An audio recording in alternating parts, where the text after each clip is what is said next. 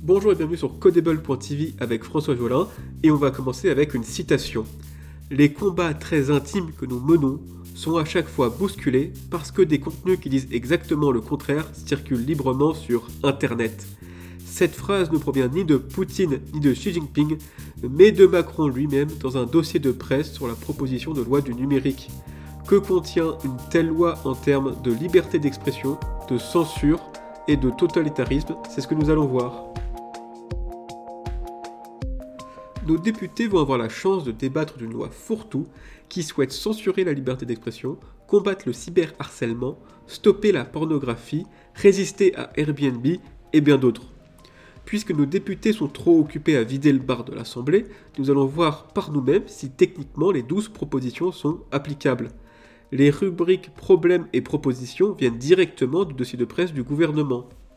On commence avec la première proposition, créer un filtre de cybersécurité anti-arnaque.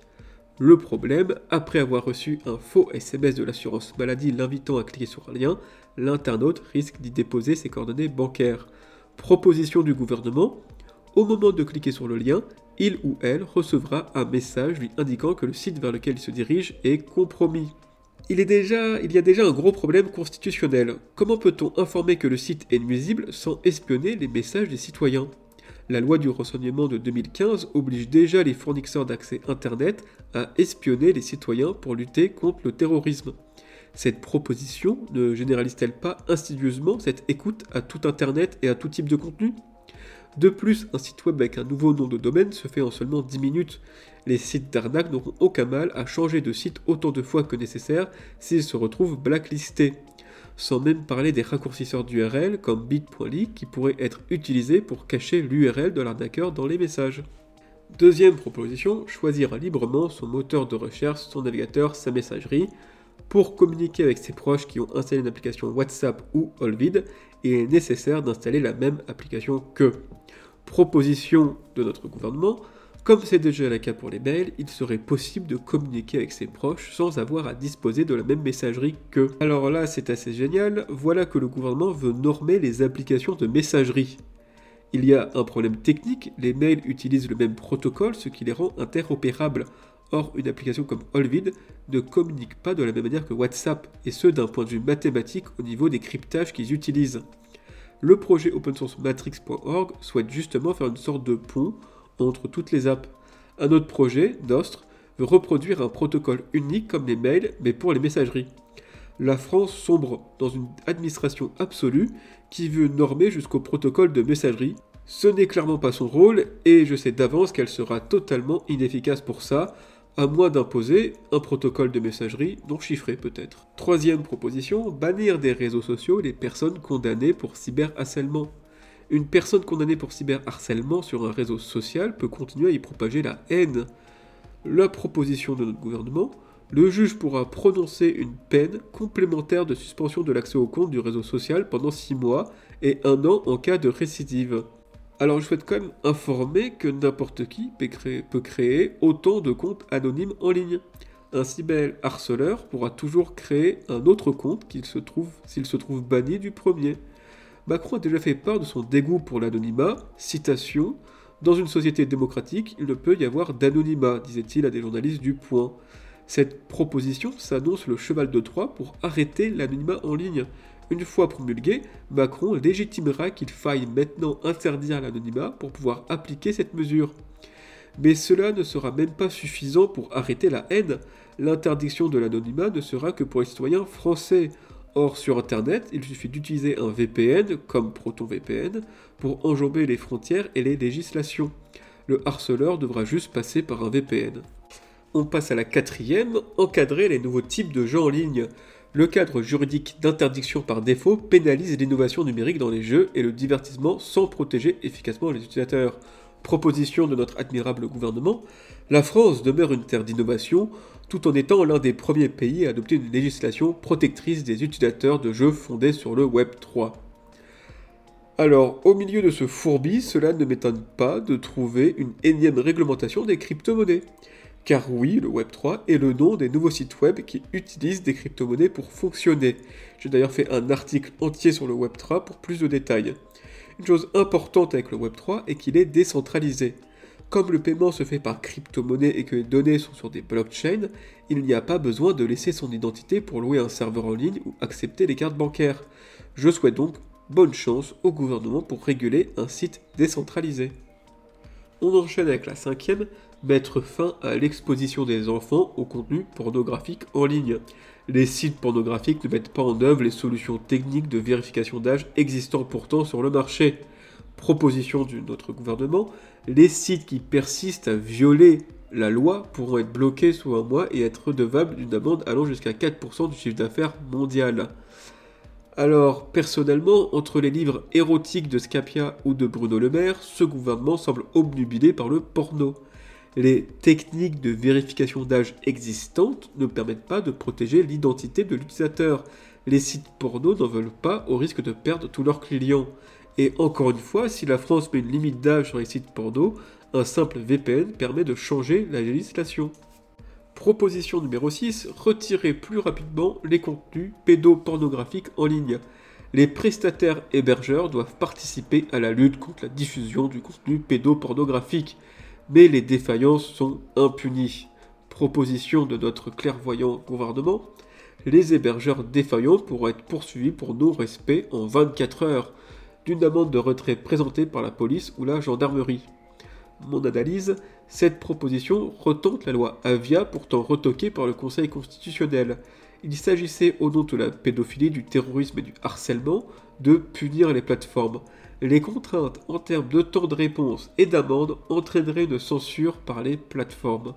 On pourrait croire au rôle magique de l'IA pour analyser le contenu, sauf que l'IA n'est pas aussi fiable il existe déjà des méthodes qui rajoutent du bruit dans les images pour duper les IA. C'est un véritable travail de Sisyphe qui attend les plateformes avec cette proposition. Le seul gagnant sera l'État qui pourra facturer 250 000 euros par contenu non retiré à temps. Proposition numéro 7, interdire la publicité ciblée sur les mineurs ou utilisant des données sensibles. Les mineurs sont considérés comme des consommateurs précoces et directement ciblés sur la plupart des réseaux sociaux proposition de notre très cher gouvernement, les plateformes auront l'interdiction absolue de pratiquer le ciblage publicitaire en direction des mineurs sous peine de très lourdes sanctions. Alors c'est une bonne chose, car je trouve ça scandaleux que le parti au pouvoir se crée un compte TikTok pour endoctriner les jeunes. Cela ressemble plus à des pratiques de régime totalitaire. Toutefois, si cette proposition ne s'adresse pas à la propagande macronienne, ça se complique. Imaginons qu'une influenceuse à Dubaï arnaque des enfants français sur une plateforme chinoise comme TikTok. Le premier problème est déjà de savoir dans quel pays porter plainte. Est-ce que c'est la législation française? Est-ce que c'est la législation des Emirates Ou est-ce que c'est la législation chinoise? Et encore une fois, l'administration française met les pieds en dehors du régalien. Elle se substitue à l'éducation par les parents sur les dangers et menaces qui entourent leur enfant. Proposition numéro 8 maintenant, interdire aux géants du numérique de privilégier leurs services sur leur plateforme. Les grandes plateformes abusent de leur position dominante, comme l'État d'ailleurs, pour avantager commercialement leurs propres offres. La proposition de notre génial gouvernement, la réglementation commerciale la plus ambitieuse depuis un siècle, adoptée pendant la présidence française de l'UE, protégera nos entreprises grâce à une concurrence équitable. Et c'est tout. Alors, une fois de plus, on passe du coq à l'âne dans cette loi. Tout y est mis, des marketplaces au navigateur en passant par l'hébergeur cloud, alors que chaque cas est différent. Par exemple, la plupart des marketplaces n'ont pas de monopole. On peut installer une app Android sans passer par Google Play, on peut acheter un jeu vidéo sans passer par Steam. Le seul acteur qui ne respecte pas la libre concurrence est Apple, qui impose son store pour installer une app sur iPhone. Inutile de faire une loi, il a juste à condamner Apple. Pour les navigateurs, il n'y a rien de plus simple que de changer de moteur de recherche. Au lieu de se rendre sur google.com, il suffit de taper duckduckgo.com, c'est tout. Google est donc à un clic de n'importe quelle concurrence. Enfin, pour les hébergeurs cloud, nous voilà dans un épineux problème de choix de technologie d'infrastructure. Il existe des alternatives pour tout. Si vous prenez une base de données DynamoDB sur Amazon Web Services, alors oui, vous allez vous retrouver coincé chez eux, car la technologie est propriétaire. Mais si vous choisissez une Postgre, vous pouvez la migrer où vous voulez, tout dépend donc des choix technologiques faits par l'entreprise. Plutôt que de pondre des lois, le gouvernement devrait montrer l'exemple et arrêter de courir chez Microsoft pour tous leurs besoins. L'État utilise Microsoft pour tout, y compris pour stocker les données de santé des Français avec le Health Data Hub. Proposition numéro 9, réduire la dépense des entreprises aux fournisseurs de cloud. Pour changer de fournisseur de cloud, une entreprise doit payer des frais représentant 125% de son coût d'abonnement annuel. Proposition de notre magnifique gouvernement, aucun frais de transfert ne sera facturé en changeant de fournisseur. Le non-respect de cette interdiction sera sanctionné d'une amende allant jusqu'à 1 million d'euros et même 2 millions en cas de récidive. Mon analyse, déjà cela ressemble à la proposition précédente. Il n'y a aucune taxe à la migration vers un cloud, ça n'existe pas. Le prix vient du travail pour changer le code ou les données vers la nouvelle plateforme. Et encore une fois, il existe des technologies open source qui couvrent 99% des besoins informatiques, Linux, Docker, Kubernetes, Postgre, Redis et j'en passe et qui sont disponibles dans tous les clouds, y compris les français tels OVH ou Scalaway.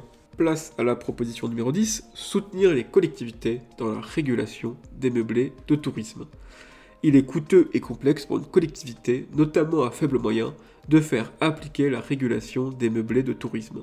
Proposition de notre extraordinaire gouvernement, grâce à la création d'un intermédiaire chargé de standardiser, de partager les données, la régulation sera plus efficace et moins coûteuse, tel Moïse qui scinda la mer en deux. On repasse encore une fois du coq à l'âne avec l'immobilier et des locations de courte durée comme Airbnb. Difficile d'analyser une proposition aussi floue, création d'un intermédiaire chargé de standardiser et de partager les données. Je sens que Capgemini et Sopresteria ont une longue liste de consultants très cher payés pour réaliser une telle tâche herculéenne on parle d'une énième haute autorité de machin ou d'un conseil régional de trucs.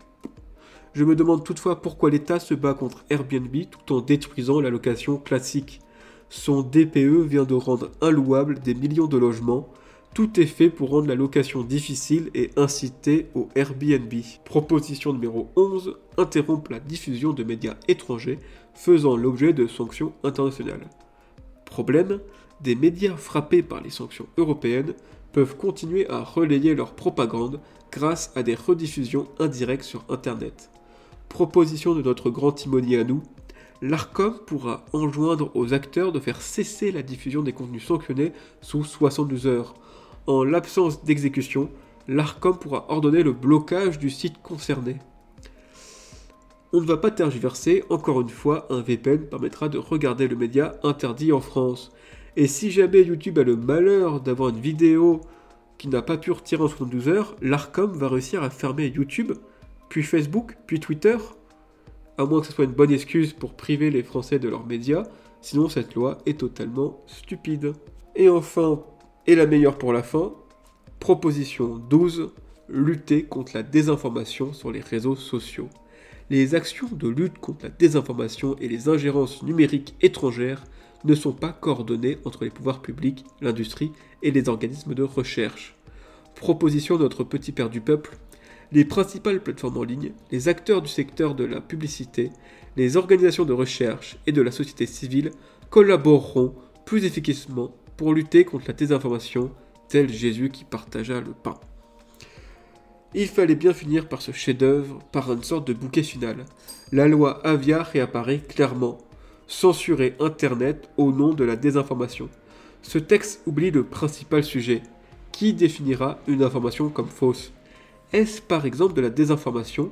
Les propos de Gilbert Deray qui jurait sur France 5 que les enfants atteints d'Omicron ont les mêmes cerveaux que des vieillards atteints d'Alzheimer? Est-ce de la désinformation? Les propos de Véran déclarant que les femmes non vaccinées ont plus de chances de faire de fausses couches Espérons que ces femmes n'ont pas attrapé la thrombose avec le vaccin AstraZeneca. Est-ce de la désinformation? Les propos de Darmanin sur la mise en cause des supporters anglais lors des scènes de violence de la finale de la Ligue des Champions? Et est-ce de la désinformation? Tous les propos de Bruno Le Maire sur l'économie, comme quoi l'économie russe sera à genoux, comme quoi l'inflation va rester en dessous de 5%, comme quoi la crise financière ne va pas se propager en Europe une semaine avant la faillite de Crédit Suisse. Qui va définir la désinformation Et est-ce que les membres du gouvernement vont enfin payer pour leur désinformation? J'ai un très sérieux doute avec cette proposition. Conclusion sur ce long podcast sur les analyses techniques de ces 12 propositions du gouvernement, eh bien c'est que la volonté totalitaire des paroles de Macron introduisant la proposition de loi se retrouve dans chaque mesure.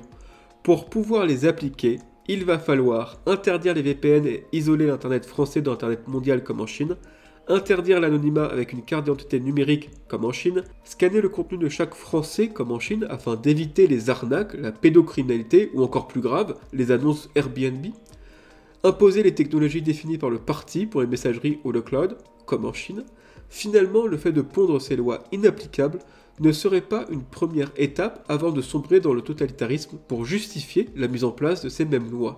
Merci à vous de m'avoir écouté, j'espère vous retrouver très prochainement pour un prochain épisode de Codable, à bientôt